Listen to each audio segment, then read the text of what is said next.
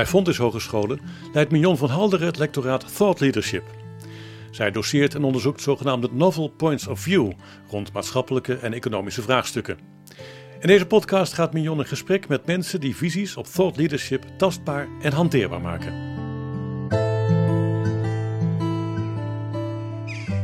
Ja, daar zitten we dan. Uh, nu deze keer in de tuin. Uh, niet aan de keukentafel, maar in de tuin vanwege corona.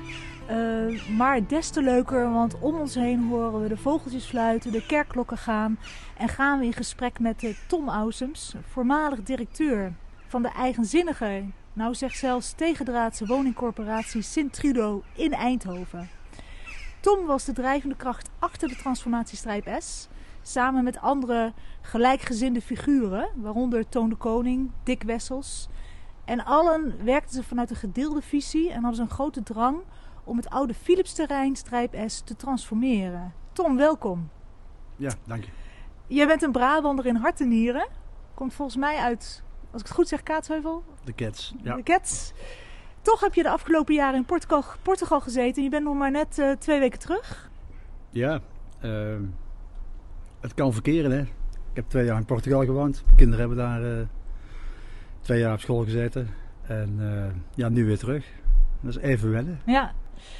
Tom schreef het boek uh, Transformatie Strijp S voor de luisteraars. En naar mijn mening zou eigenlijk iedere professional dat zich met transformaties bezighoudt dit boek moeten lezen. Het ligt hier uh, op de tuintafel. Uh, een boek waar ik zelf meer van leerde dan ieder managementboek dat vertelt hoe we een transformatie zouden moeten vormgeven. En waarom heb ik daar zoveel meer van geleerd? Omdat transformaties zijn niet te vangen in stappenlijstjes. Transformaties zijn weerbarstig en dat laat dit boek nou juist zo mooi zien. En wat het trouwens daarin ook echt mooi laat zien, dat er toch wel inzichten en best practices zijn uit te halen. Die jou als professional houvast kunnen geven of koers kunnen bieden bij je transformatie-uitdagingen. Um, daar kijken wij natuurlijk als lectoraat naar. En daarom hebben wij ook aan tafel uh, dokter Marieke Wenneker. Hi Marieke, goed om jou hier te hebben. Goedemiddag. Marieke doet onderzoek uh, naar transformaties. Dat doet ze nu in een postdoc-vorm, een postdoc-onderzoek. En zij kijkt naar welke factoren bepalen nu het succes van transformaties. En ook kijkt ze natuurlijk naar wat werkt goed, wat werkt minder goed. En daarvoor bestudeert ze onder andere ook Strijp S. Daarom hebben we haar hier ook aan tafel. En uh, stadsdeelgebied Woenstelwest. Beide cases waarin ook Trudeau een uh, belangrijke rol speelde. Marieke, was jij bekend met Strijpes voordat je aan dit onderzoek startte? Ja, natuurlijk uh, was ik wel bekend met Strijpes. Ik ben er vaak geweest. Ik denk voor het eerst tijdens de Dutch Design Week in 2010 of 2011. Mm -hmm. En ja, toen merkte je al wel dat ja, fijne, bijzondere sfeertje. En ja, daarvoor ben ik er ook wel geweest, maar dat bleef me minder van bijstaan. Ik denk dat ik het toen echt nog wat meer als een uh, ja, vies, vervuild terrein uh, zag. En uh, ik denk ook wel dat dat precies hetgene is wat, wat deze transformatie zo bijzonder heeft gemaakt. Hoe het vanuit een ja, verlaten industrieterrein nu zo'n levendige plek is geworden creatieve hotspot waar ja, de place to be in, uh, in Eindhoven. En uh, ja, die perceptie van mensen is 180 graden gedraaid. Ja. En Tom, um, even terug naar 1998. Als ik het goed heb, jij werkte al even voor Sint-Trudo. Maar het was in 98 dat jij daar de directeur uh, werd? Nee, iets eerder. Ik ben in 1995 uh, begonnen bij. Uh, en Eindhoven was mij redelijk bekend, omdat ik er in de jaren 70 al langdurig gewoond had. Ik heb er ook nog een tijd gewerkt op de TU. Dus de stad was mij redelijk bekend. En toen ik in 1995 terugkwam, had ik al vrij snel het gevoel dat eigenlijk iedereen collectief naar de psychiater moest. Dus er was een enorme neerslachtigheid als gevolg van uh, zeg maar operatie Centurion bij Philips en het faillissement van DAF. Ja, want dus was een beetje Centurion, kun je dat voor de luisteraar even kort toelichten? Nou, kijk, met heel veel multinationals is het eigenlijk vanaf zo 73, de oliecrisis, dat is wel zo'n markant punt, is het wat minder gegaan. En dat heeft niet zozeer te maken met die olie, maar meer met dat er meer dynamiek in de economie kwam. En, en naarmate er meer dynamiek kwam, waren die grote logge, grote uh, multinationals met hun bureaucratie nauwelijks meer in staat om, om snel en flexibel in te springen op een veranderende economische werkelijkheid. En dat was ook bij Philips zo. En ze hebben het eigenlijk maar laten belopen tot het moment waarop het gewoon ook niet anders meer kon. En dat was onder het regime van Timmer. En die heeft toen in oktober 90 een hele zware reorganisatie aangekondigd. Waarbij wereldwijd 45 tot 45.000 mensen hun baan zouden verliezen. Ja. En ook heel erg substantieel in de regio Eindhoven. Ja, ja. inderdaad. Dus ja, wat mensen nooit verwacht hadden. Van ze zorgen van de wieg tot het graf voor ons, dat overkwam ze ineens. Ja, ja, want heel veel mensen werkten voor Philips ook. Ja. In die tijd. Uh, vanuit, vanuit de dorpen kwamen ze allemaal naar, naar hè, Strijp S. En ja, die, die, mindset was er. Philips zorgt voor de mensen in Eindhoven, rondom Eindhoven. En ineens zou Philips ontzettend veel uh, mensen moeten gaan ontslaan. Ja, en daar kwam natuurlijk DAF nog bij, een paar jaar later. Ja. Uh, dat heeft misschien nog wel een grotere impact gehad dan Philips. Uh, maar natuurlijk in omvang veel kleiner. Maar in, in betrokkenheid misschien bij de stad weer wat groter toen.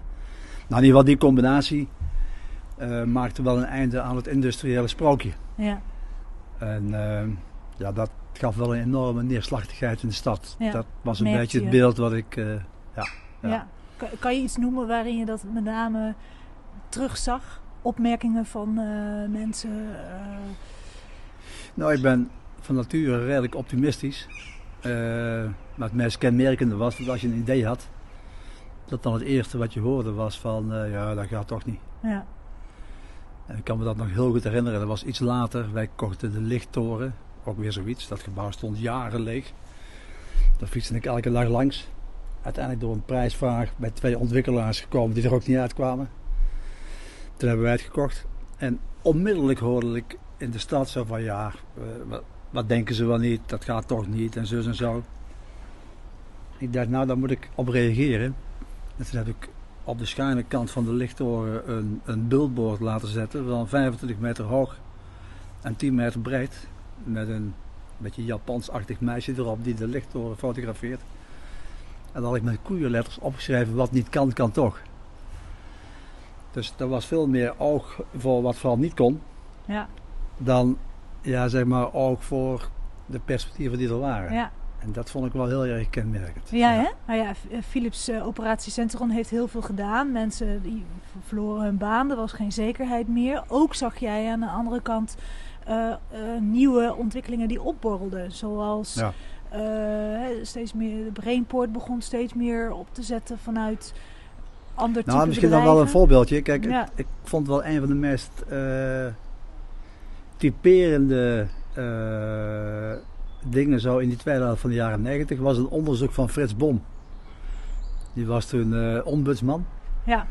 En die had zich ingelaten met wat nou aantrekkelijke plekken waren om toe te gaan of niet in Nederland. En de conclusie was dat Eindhoven de meest suffe en saaie stad van Nederland was. Nou, dat... Dat, dat deed wel iets, hè? Het was ook echt een onvoorstelbare saaie stad. Ja. Want ik ben er nadat ik in 95 begon en 97 weer gaan wonen. En om maar eens een voorbeeld te noemen, uh, op vrijdagavond na 9 uur kon je nergens meer eten. Dus als je een biertje aan het drinken was en je was te laat, ja, dan moest je naar de friettent toe. Ja. Ja, en als je dan tegelijkertijd stad noemt, dat, dat is natuurlijk flauwekul. Ja. Dat, dat, het was gewoon een hele saaie, suffe plek. Ja. ja. Frits had helemaal gelijk. Uh, maar goed, dat gaf wel aan dat er een forse opgave lag. Ja. ja. Uh, jij zag ook dat, dat er kansen waren, dat, dat er wel ingrediënten zagen om daar een vernieuwing te creëren. En er was ook een, blijkbaar een soort van drive, een commitment van jou en nog wat mensen om iets te gaan doen. Zeker als het gaat om Strijp S.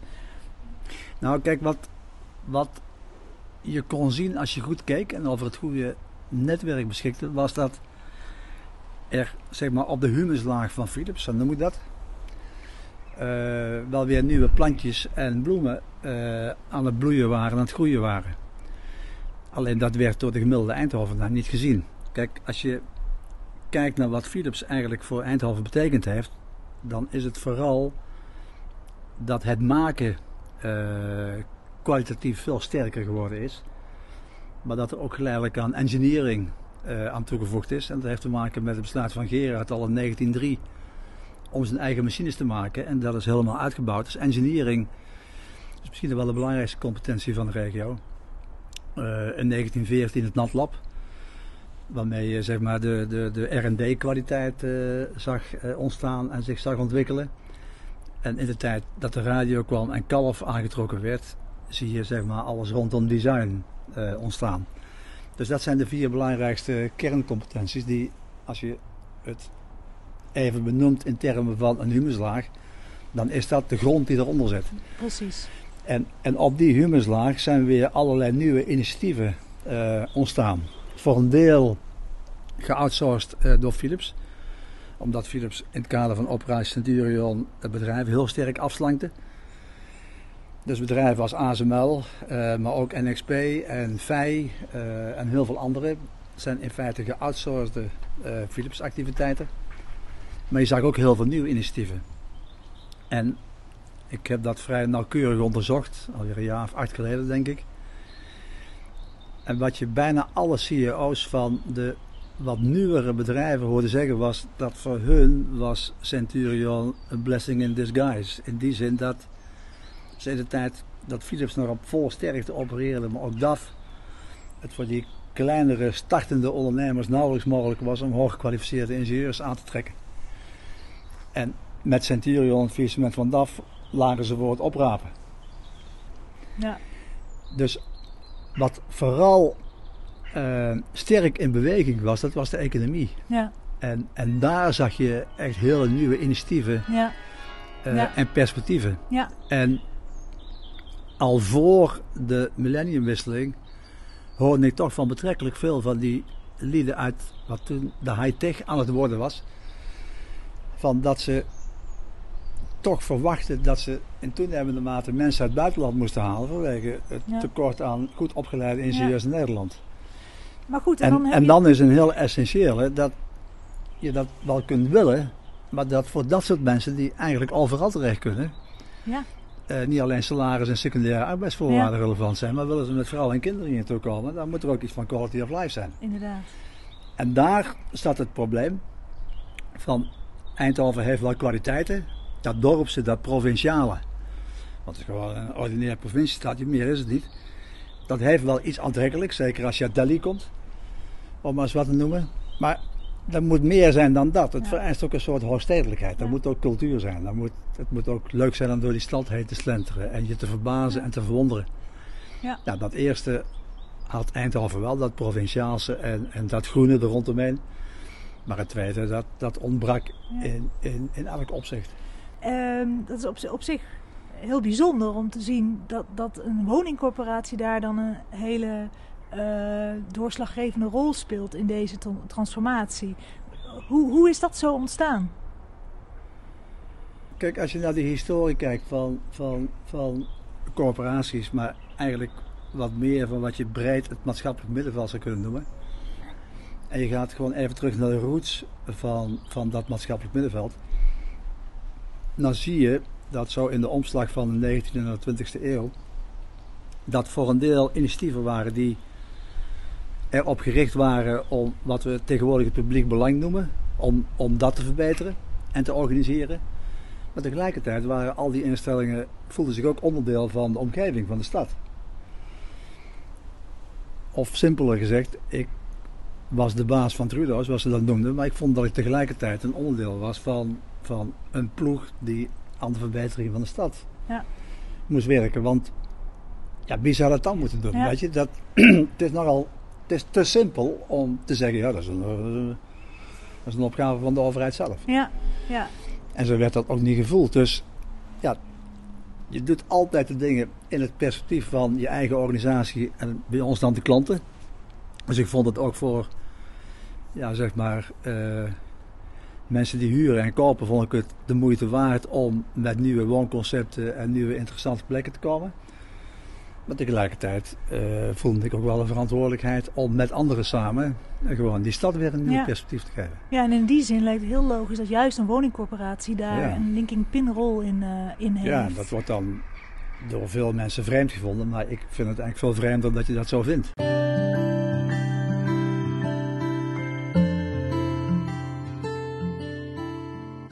Trudeau heeft, heeft, een hele belangrijke rol gehad uh, bij de transformatie van Strijp S. Strijp S stond op een gegeven moment leeg. Hè? Enorme, prachtige, grote gebouwen waar een bestemming voor gerealiseerd moest worden. Er waren heel veel bureaus, uh, bouwbedrijven die, die daar een visie op hadden wat er met Strijp S moest gebeuren. Uh, in jouw boek worden wel acht verschillende visies besproken. Plannen. Maar onder ieder plan zie je ook een bepaalde visie doorschemeren. Maar jullie hadden ook een hele sterke visie. Hoe was die visie anders dan die plannen die er allemaal in jouw boek beschreven werden? Nou, de meeste van die, van die acht, uh, ik noem ze plannen, uh, die ik beschreven heb, die gingen mank aan visie. Daar zat geen visie onder. Nauwelijks. Alleen van, van Branzi, de Italiaan. Uh, ja. Daar komen we misschien nog wel op. Nou, kijk, de visie die wij hadden was niet zo heel erg ingewikkeld. Van als het zo is dat de omgeving vanuit de economie beredeneert, uh, vooral kwaliteiten heeft die verbonden worden aan het provinciale.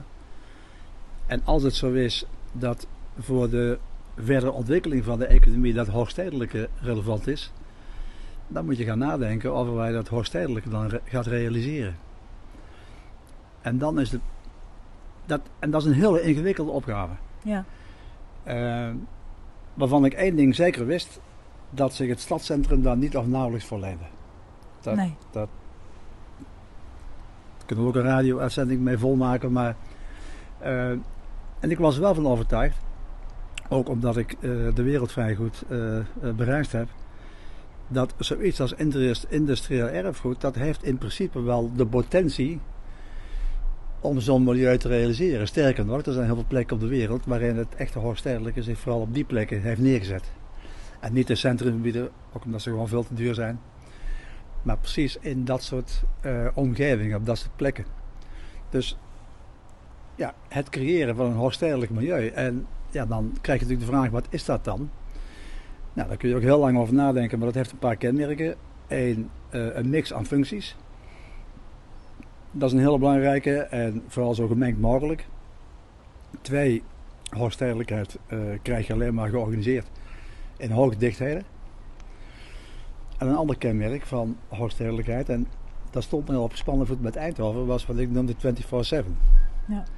Zo van, hoogstedelijkheid is niet aan de orde als om 8 uur om 9 uur alles dicht is. Mm -hmm. Dan, uh, ja. dat, dat, dat is iets anders. Dus dat zijn de belangrijkste kenmerken, denk ik, van, van wat hoogstedelijkheid is, dat hebben we in een aantal sessies wat afgepeld.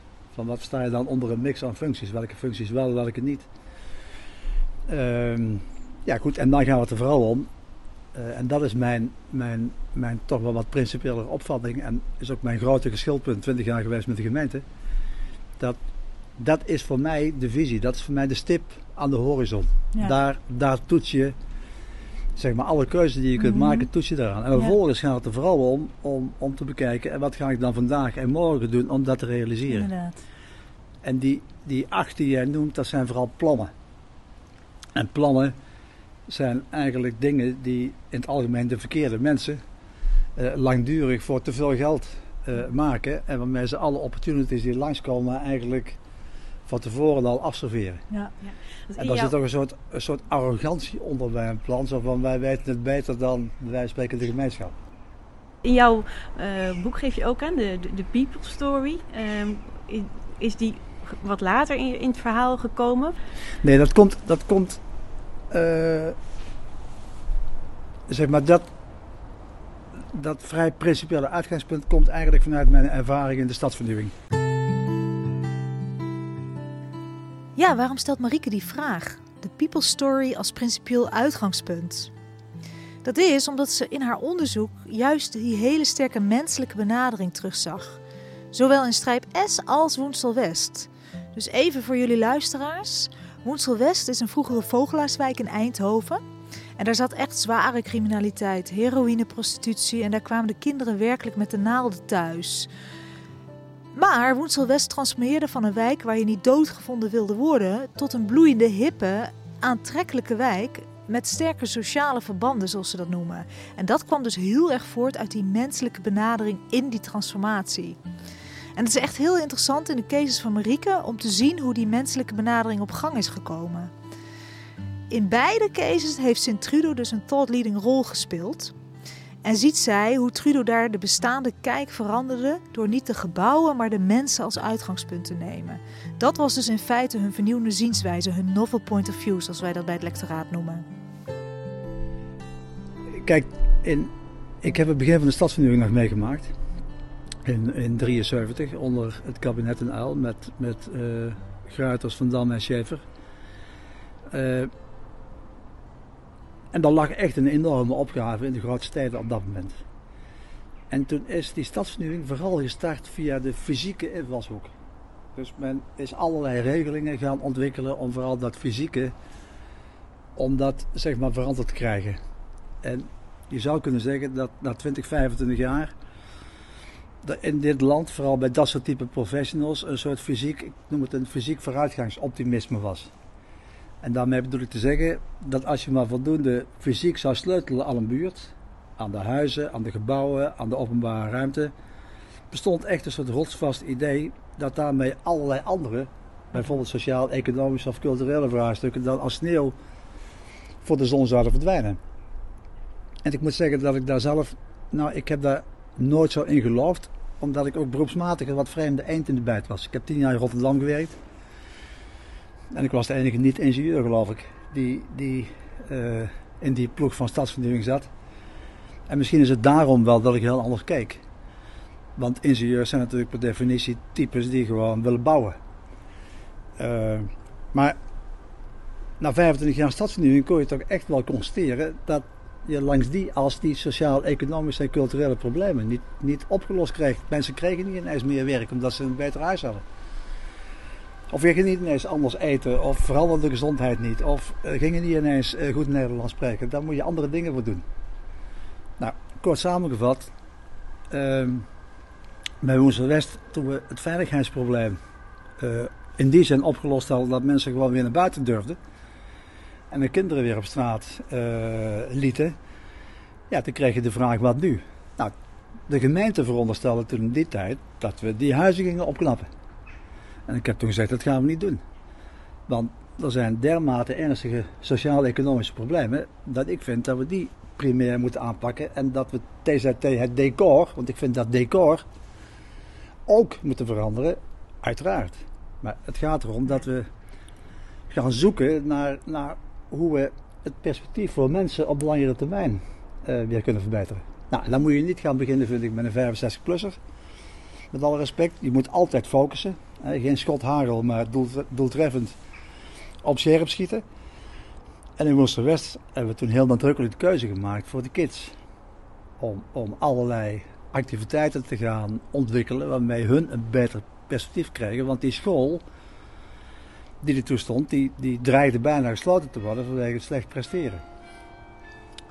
Dus dat, dat was de opgave om, om dat perspectief te verbeteren. Naar strijp S Kijk, je krijgt geen hoogstedelijk milieu door het industrieel erfgoed uh, te gaan verbouwen.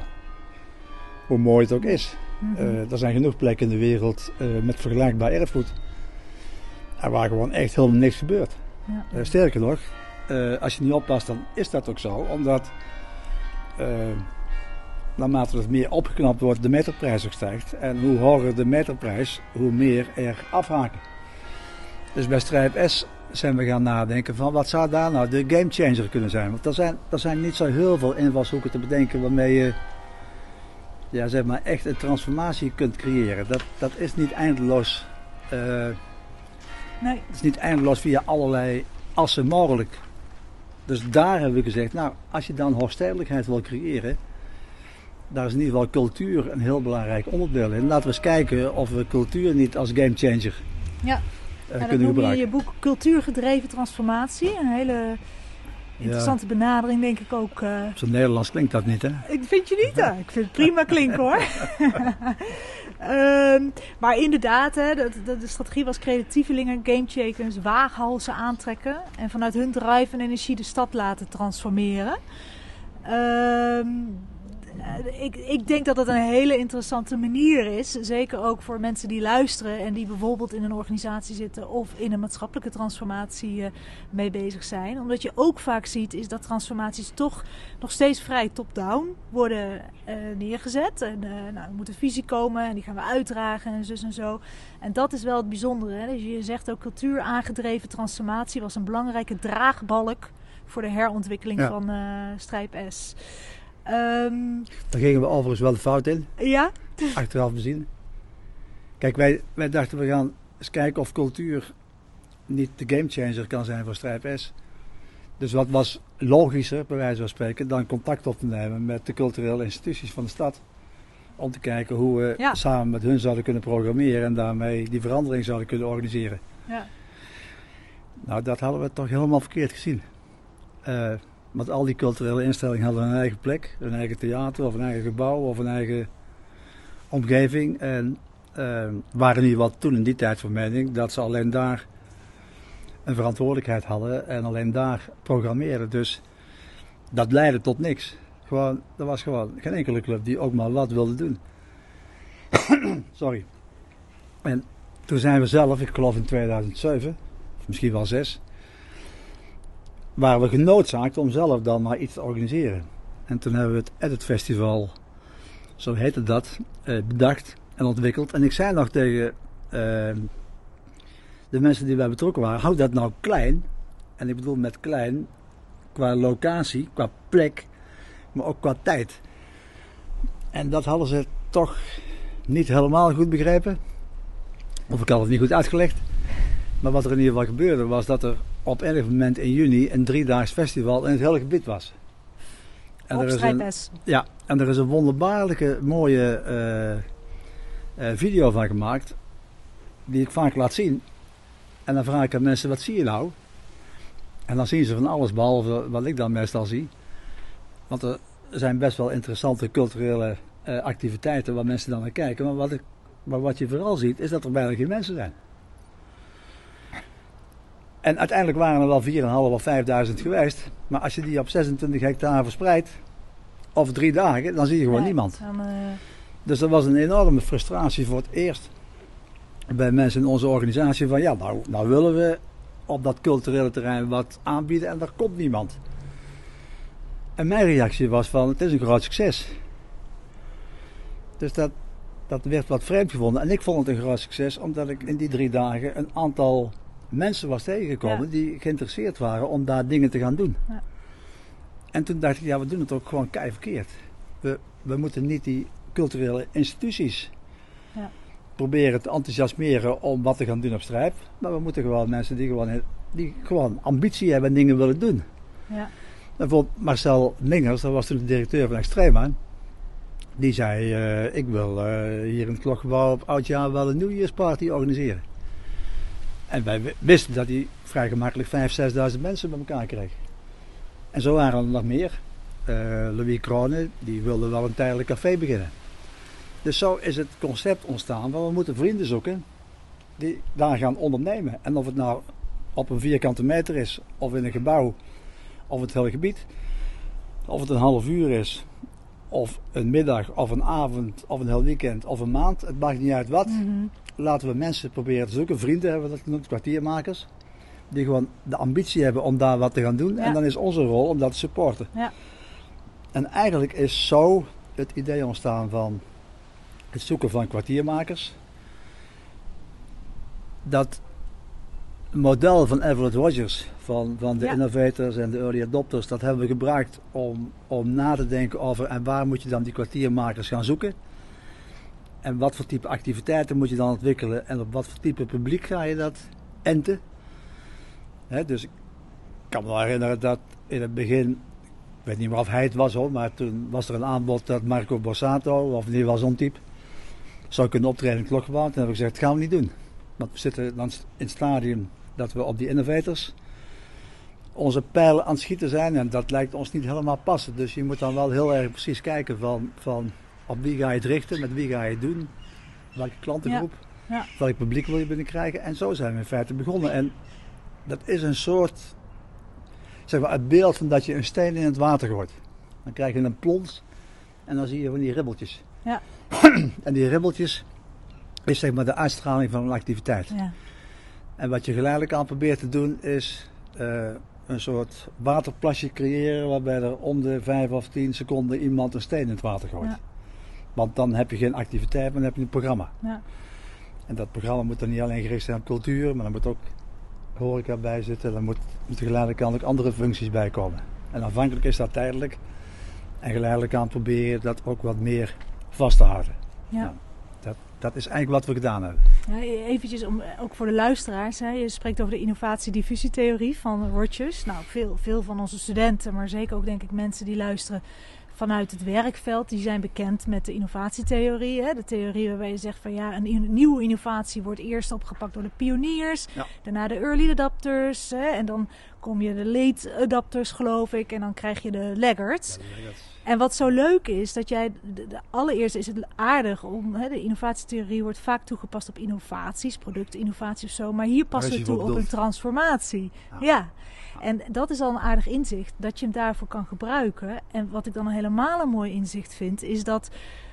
Aanvankelijk ehm, was er toch zo'n idee, nou, hè, cultuurgedreven transformatie. Dan zijn dus de, de gevestigde culturele instellingen zouden daar een drijvende kracht in kunnen zijn. En dat bleek dus helemaal niet zo te zijn. Die bleken eigenlijk meer de laggards te zijn.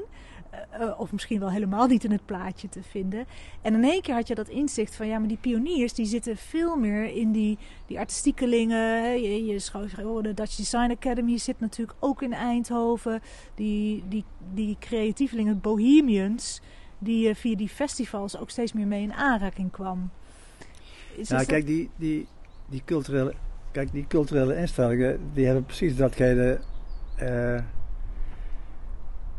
wat aan de orde is toen je de vraag stelde, maar waarom ben je dat nou als coöperatie gaan doen? Ja, En wat je bij heel veel instellingen ziet, die vooral ook in het publieke domein opereren, die zijn subsidiegedreven. ja, Dat is ook bij die stadsvernieuwing zo. Wat, wat gaan we in die buurt doen? Ja, datgene waarvoor die Rijksoverheid subsidie verstrekt. Ja, wij belazerd. Je moet gewoon goed kijken wat er aan de hand is en dat doe je. Ik, ik, ik, ik heb van meter van tegen voorgelagen gezegd van rot op. Ik heb je helemaal niet nodig. Sterker nog, je loopt me in de weg. Ja, Viers, in die tijd wethouder, die vond daar natuurlijk iets anders van. Partijgenootje, pleasen, dit, dat. Maar je moet niet datgene doen wat een toevallige overheid op dat moment bedacht heeft en daar achteraan gelopen. Je moet gewoon zelf goed kijken, met de mensen praten en dan doe je je ding. wat nodig is. En wat je Ja. bij die culturele instellingen ziet, is natuurlijk allemaal subsidie gedreven. Allemaal geregeld en georganiseerd wat kan en wat niet kan. En, en zo redeneren ze. Ze kijken Ja. niet meer naar de opgave in de stad. Nee, ze kijken naar waar ze zelf geld voor krijgen en of ze die prestaties nakomen. Ja. Daarmee verander je geen stad. Nee. Ja, wat ik dan nog wel interessant vind, ook er trokken uiteindelijk ook steeds meer mensen naar Strijpessen. In het begin schetst, hadden we ook het, schetste ook het beeld van, nou, eh, het was een eh, industrieterrein wat mensen vooral heel, eh, waar mensen liever niet naartoe wilden. Waar, heb je, waar merkte je dat dat kantelpunt eh, ontstond? Nou, denk wat, wat voor zo'n gebied eh, als Strijpers heel erg belangrijk is, en zo heb ik het ook zo genoemd, is dat licht aangaat. Dus je bent bezig met allerlei activiteiten, aanvankelijk cultureel, maar die hebben een begin en een eindpunt in de tijd. Eh, en dan is iedereen weer weg. En ligt het gebied er, bij wijze van spreken, verlaten bij. Ook als je ateliers krijgt, als mensen daar gaan werken, op elk moment gaat dat licht weer uit. Dus een heel belangrijk kantelpunt, ook in de beleving, is als de eerste mensen daar gaan wonen. En dat was vooral toen de eerste 278 lofts waren opgeleverd in de Hoge Rug. Ja, En waarom? Omdat letterlijk en figuurlijk daar s'avonds ineens het licht aan is. Ja. Dat zie je. ja, Eh, en die mensen eigenen zich dat gebied ook toe. ja. Eh, en die gaan ook ineens actief worden als er iets gebeurt waarvan ze denken, hé, hey, dat hoort hier niet thuis. Dus dat is een heel belangrijk moment. Eh, en ik denk in elke transformatie een belangrijk moment dat, dat mensen daar gewoon een, een permanente relatie mee krijgen. Dat het niet alleen mensen zijn die komen en gaan. ja. Een ander heel belangrijk moment vond ik, uh, dan ben ik toch even de naam vergeten, dat was toen dat, dat, dat grote DJ-gebeuren. Uh, Ach ja. Volgens mij was het nog op Koningsdag of Koninginnedag, ik weet niet hoe het toen heette. En die zouden dan in Rotterdam, Amsterdam en Eindhoven optreden met helikopters van de ene naar de andere plek gaan. Uh, er waren een paar dingen waardoor ik dacht, hé, hey, één, Eindhoven was het eerst uitverkocht. Huh. Twee, er was onder de DJ's, en dat wist ik van de organisatoren, een fel gevecht van wie de afsluiter kon zijn in Eindhoven. En Hartwell had dat gewonnen. Eén omdat hij toen nummer 1 stond, maar ook zei: Ik ben godverdomme Brabander, ik woon daar. En uh, rot op tegen die Hollanders. En drie, toen ik daar zelf ook bij was en daar 13.000 man uh, gek zag doen, dacht ik van zou er hier nog iemand zijn die zegt van dit is een vuilsmerig industriegebied. Ja, mooi. Wat ver weg ligt. Nee, dat, dat, weet je, het wordt dan over 180 landen gestreamd. Ja. En dan denk je van ja, dit, dit is eigenlijk wel wat we beoogden. Ja. Niet alleen dat het in Eindhoven een bijzondere plek is en dat het in Nederland een bepaalde faam krijgt, maar dat het ook internationaal ja. Ja. een soort betekenis krijgt. Hè? Zoals het zoals ja, meerdere plekken in New York of in Londen, van dat het ook die uitstraling heeft. Ja. Want je wilde een hoogstedelijke plek maken. Nou ja, dan hoort daar ook internationale uitstraling bij. Ja, je wist het echt te belichamen hè, door dat soort events er neer te zetten. Uh, gaan mensen dat voelen, proeven, doordat er mensen gaan wonen. Uh, begint het echt iets te worden. Als je er nou naartoe gaat, dan, dan voel je een, een, een buzz. Ligt eraan welke dag je komt. Op een regenachtige dag dan, uh, dan tocht het nogal door tussen die uh, gebouwen. Ja, dat, ja. Ik, ik, ik heb daar ook wel enige sceptisch over, moet ik zeggen. Omdat uh, Jane Jacobs, bekende stedenbouwkundige, die zich al heel veel langer met transformatie bezig gehouden, die heeft ook wel laten zien dat dat soort type gebieden soms in hun eigen staart bijten. Mm Want het effect van transformaties die echt slagen, is dat uh, de marktwaarde van het vastgoed heel, ver, heel uh, hard stijgt. En die stijging van die vastgoedprijzen kan weer betekenen dat precies die activiteiten die voor reuring gezorgd hebben, daarmee ja. uh, zeg maar, de buurt uh, uitgedreven worden. Dat, dat, dat proces heb ik bijvoorbeeld in Soho uh, heel goed gezien. Ja. De eerste keer dat ik in New York kwam was eind jaren 60 met Lou Reed en, en, en dat soort types. Die daar volop geconcentreerd waren. En ja, als je nu naar Soho gaat, dan zie je alleen maar, uh, wij spreken de duurste retailers die het nog kunnen betalen. Dus dat is nog wel een ding. Zo van, kun je het nou zo organiseren dat, dat die reuring, die, die gekkigheid, daar gewoon ook uh, op de langere termijn gecontinueerd kan worden. Ja, ja. En dat zie je nu ook wel op Strijpes. Hè. Intussen zijn de vastgoedprijzen van woningen zo tussen de 4.500 en de 5.000 eh, euro de meter.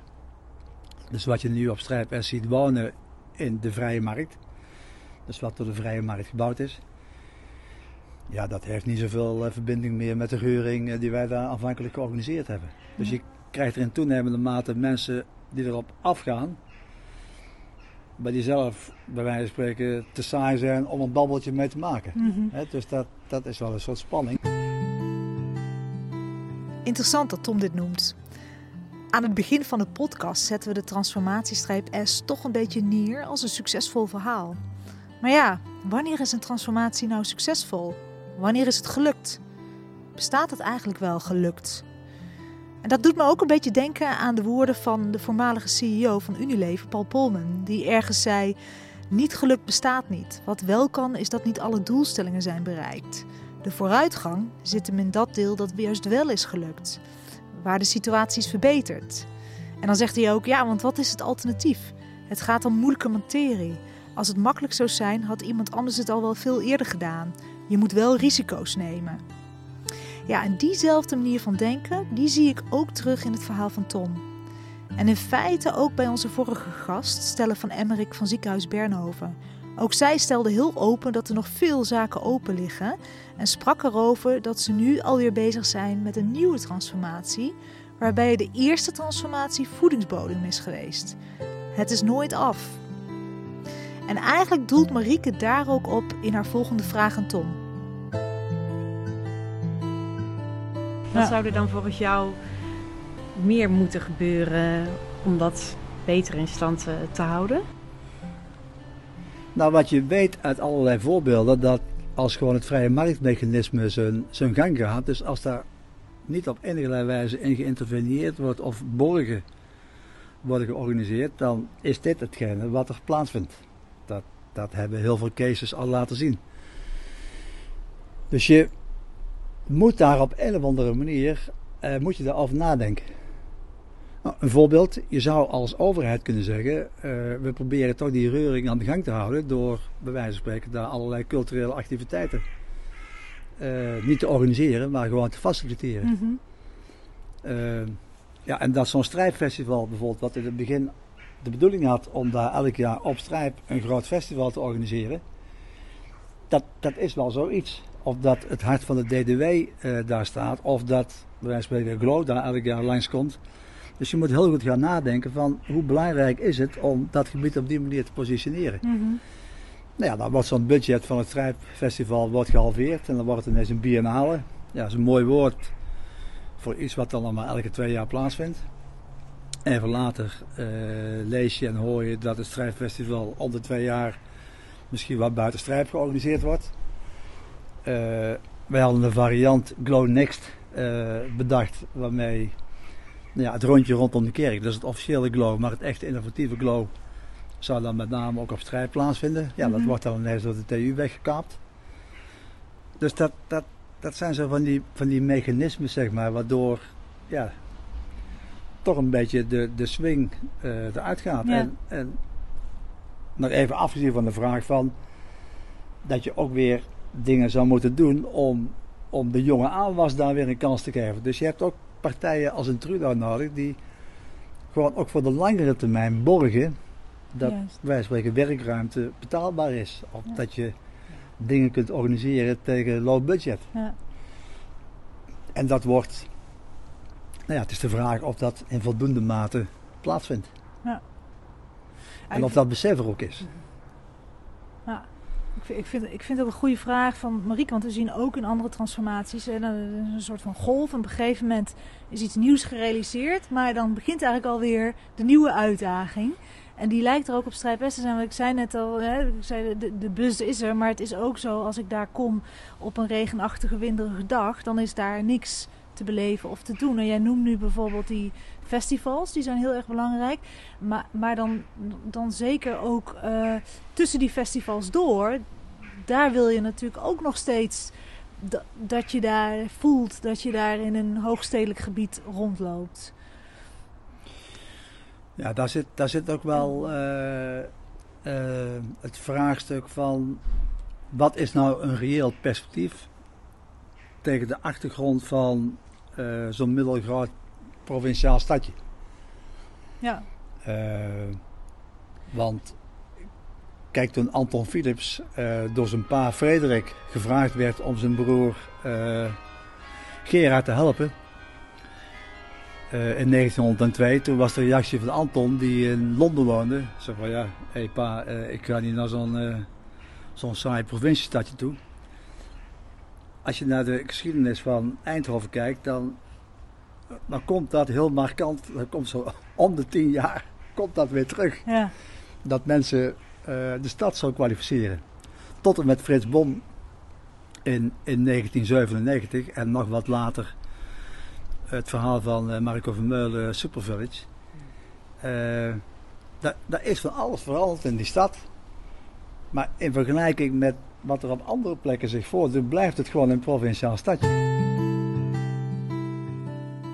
Tja, hier lijkt het gesprek een wat sombere bedoeling te krijgen. Van dat provinciale karakter komt Eindhoven niet af. Is Strijp S aan het inzakken? Sommige van mijn collega's in Eindhoven geven wel eens aan dat de bakens al lang weer verzet zijn. En dat juist andere gebieden, zoals bijvoorbeeld Sectie C of het Campina-gebied, nu de hotspots zijn. Ja, en dan denk ik, dat zal allemaal deels wel waar zijn. Maar de transformatie van streep S heeft echt veel voor de stad Eindhoven betekend. Er is iets nieuws ontstaan. En juist als leider, manager of student op het gebied van transformaties kunnen we leren van het verhaal waar langs Strijp S tot stand is gekomen. Denk dan aan de cultuurgedreven transformatie waar Tom het over heeft. Het veranderen van een stadsgebied door artistiekelingen. De vrijheid te geven om initiatieven te ontplooien. En dat alles langs een vernieuwende visie, niet een plan. Dat maakt deze case zo interessant en waardevol om te documenteren. En wat deze discussie over het hardnekkige provinciale karakter in mijn optiek ook interessant maakt, is dat vernieuwing altijd te maken heeft met navigeren tussen je oude identiteit, wie was je van oorsprong, wie zijn wij van oorsprong, en een nieuwe identiteit, wie willen we zijn. En je oude identiteit laat je nooit volledig los. Het is je DNA. En Eindhoven lijkt haar oorspronkelijke identiteit, dat, dat provinciale karakter, nooit volledig los te laten. Maar goed, in mijn optiek, dat maakt Eindhoven dus ook rauw en authentiek en uniek. Het is niet anders. Uh, wel gelukkig met een aantal nieuwe uh, kwaliteiten erin. Maar kijk, het, het, het is in zo'n stadje van, van 230, 40.000 mensen in een regio met uh, 850.000 mensen, is het ondenkbaar dat het ineens overal druk wordt. Dus je moet daar ook als overheid die dat wel kan sturen, ook heel erg goed over nadenken van, van je moet dan focussen, je moet concentreren. Maar wat ik in Eindhoven zie, is wat ik wel eens een beetje met een lullige naam het diarreebeleid noem. Zo'n overal, overal een spettertje. Dus je, je, je moet de dingen echt concentreren. Ik heb wel eens 15 jaar geleden voorgesteld om een soort culturele as te maken. Met daar rondomheen horeca, alles, toeters en bellen wat erbij hoort. Vanaf het Van Abbe Museum langs het vensterrein, langs de lichttoren linksaf en dan langs Tak. Het ja. PSV-stadion ligt een beetje in de weg. Maar dan zo naar Strijp S. Dat zijn steden, zoals Barcelona, Parijs heeft een tijdje gehad. Waar je een soort, culturele as hebt waar je langs kunt gaan en waar je je kunt verbazen en verwonderen. Nee, dat, dat, dat gaan wij hier niet doen. Nee.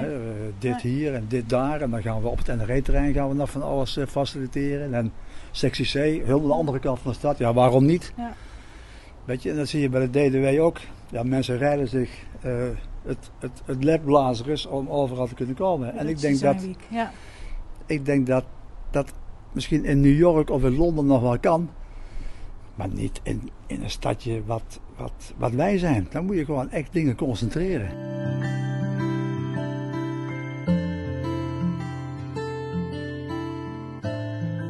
Wat zijn nou de drie dingen waarvan je zegt dat zou de komende drie jaar moeten gebeuren en door wie?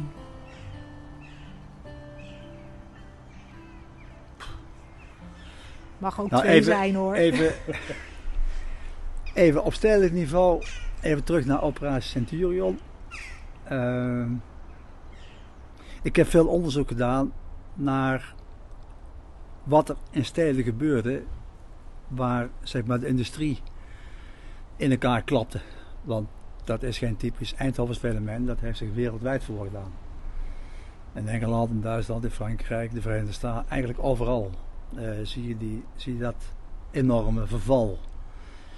En wat je dan met Detroit als absoluut hoogtepunt of dieptepunt, hoe je het wil noemen. En wat je bijvoorbeeld in Detroit ziet, is dat die stad in een paar jaar tijd leegloopt. Van, van 1,8 miljoen naar, ik geloof, 750.000 mensen. Ik was met het gemeentebestuur van Rotterdam. Toen ik daar werkte op excursie in, in Engeland en in Liverpool waren in een paar jaar tijd een paar honderdduizend mensen vertrokken. Dus heel kenmerkend van industriesteden in verval is dat mensen ook vertrekken en een nieuw perspectief gaan zoeken. Mhm. Dus ook die hele stedelijke samenleving, die hele fysieke structuur, die klapt gewoon als een sodomieter in elkaar. Uh, het hele typische van Eindhoven is dat dat in Eindhoven niet gebeurd is. Ja. Dus hoeveel ontslagen elk geval zijn, dat weet me nog steeds niemand precies te vertellen. Uh, het is wel zo dat het nauwelijks uh, enig vertrek van de bevolking tot gevolg heeft gehad. Mensen zijn daar blijven wonen. En ik denk als je nu kijkt naar de, wat we de high-tech noemen, hè, of wat we met een ander woord dan wel de brainport-economie noemen. dan denk ik dat het heel erg belangrijk is dat die experts die we nu hier hebben. En misschien wel de meest kenmerkende verandering van Eindhoven de afgelopen 20 jaar is dat je eigenlijk overal in de stad Engels hoort. Hè? Ja. Heel veel mensen uit het buitenland die hier op enige wijze vanwege het werk aan verbonden zijn. Wat denk ik heel erg belangrijk is, is, is dat die een soort perspectief hebben, maar vooral ook een soort gevoel krijgen. Juist. Zo van hier wil ik kinderen krijgen, hier wil ik oud worden. Mhm. En, en zo'n Peter Nagelkerken, die bij Philips gewerkt heeft, vrij bekende Eindhovenaar, is zo'n voorbeeld van een derde generatie eh, die hier in Eindhoven verblijven en die gewoon ook zijn blijven hangen. Ja. En zolang wij zeg maar, hier heel veel experts hebben, heel veel mensen betrokken bij de economie hebben, die toch bij het eerste tegenwindje, bij wijze van spreken, gewoon weer naar een andere plek in de wereld gaan.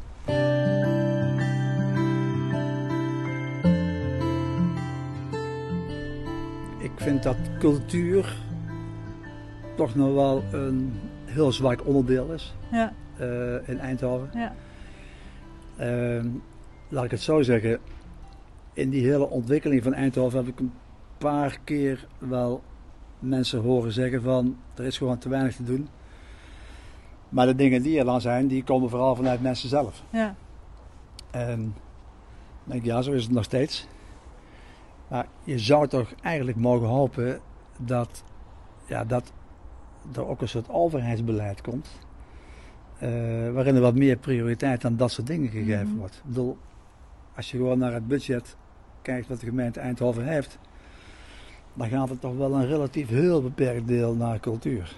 En, en wat er naar cultuur gaat, dat gaat weer in hele grote mate naar vier instellingen toe. Ja. Nou, ik denk dat het heel erg van belang is in de stad dat je dat, je dat frisse, dat nieuwe, dat, dat Ja. jonge, Ja. dat je dat op enige wijze gewoon meer faciliteert. Nou, Eigenlijk maakte je die oproep ook op jouw LinkedIn eh, nog Ja. maar even kort geleden. Hè? Dat je zei juist die jonge lui die hè, of van de Design Ac- Academy komen of Fontus of TU, eh, die creatieve jonge lui. Nu zeker in coronatijd, dat cultuur al zo moeilijk te bedrijven is.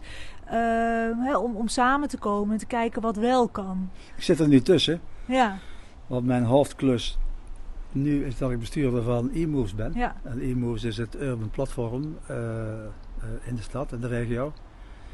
En daar zijn we ook wel echt over aan het nadenken van wat, wat moeten we nou doen mhm, om bij wijze van spreken het internationale karakter van deze plek, om die beter eh, tot uitdrukking te brengen. Want ja, dat is wel heel erg boeiend.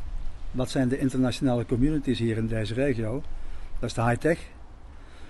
Dat is in toenemende mate design, maar vergeet niet, dat is vooral ook urban. Wij hadden vorig jaar eh, meer dan 2100 artiesten Ja. eh, uit het buitenland.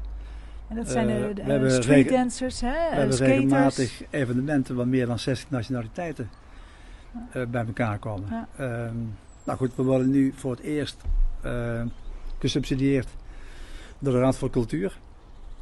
Eh, en de Raad voor Cultuur geeft ons een kans om ja, zeg maar, eh, toptalenten te ondersteunen. Ja. Op een dergelijke manier dat ze gewoon echt doorbreken. Nou, een van de dingen waar we over aan het nadenken zijn, is, is waar halen we die toptalenten nou vandaan? Nou, je kunt zeggen, die gaan we vooral in de regio zoeken of we gaan ze in het land zoeken. Maar we maken een bewuste keuze om ze internationaal te gaan zoeken. We maken ook een bewuste keuze om coaching, die daarbij aan de orde is, niet alleen regionaal, landelijk, maar ook internationaal te zoeken. Mhm. Pas geleden hebben we het Ketelesplein volgespoten met Black Lives Matter. Binnen twee dagen had de community bij ons ineens contact met de twee godfathers of de, van de graffiti in de Verenigde Staten. Ja. Nou, ik zeg dat is mooi. Want Als we dat contact hebben, dan kunnen we ze deze tijd ook inschakelen als coach of voor een masterclass voor onze toptalenten. Dus dat is een hele bewuste manier om de dingen zo te ontwikkelen en zo te organiseren dat dat internationale eh, Ja. binnenkomt. En je ziet dat dat bij ons bij IMO's werkt. We hebben Russen, we hebben Vietnamezen, we hebben Chinezen die vanwege wat hier op het terrein van Urban gebeurt, gewoon hier naar deze stad gekomen zijn. Nou, ik denk dat we dat op niet alleen zeg maar, in de economie en de high-tech moeten doen, maar dat ook op cultureel terrein, op design, weet Ja. ik wat, Heel het mooi. gewoon een plek wordt waar mensen vanuit andere Ja. delen van de wereld graag naartoe gaan. Ja. Ik denk dat de opgave is. Ik vind het een hele mooie conclusie. Ik denk dat we gaan afronden. Ehm, ja, voor de luisteraars. ehm Transformatiestrijp S, eh, geschreven door Tom Ausums en, nou moet ik even kijken, jouw co-auteur. Hans, Wat- Hans Horsten. Ja, absoluut. Eh, Google hem, dan, dan vind je hem zowel in het Nederlands, maar ook in het Engels eh, geschreven.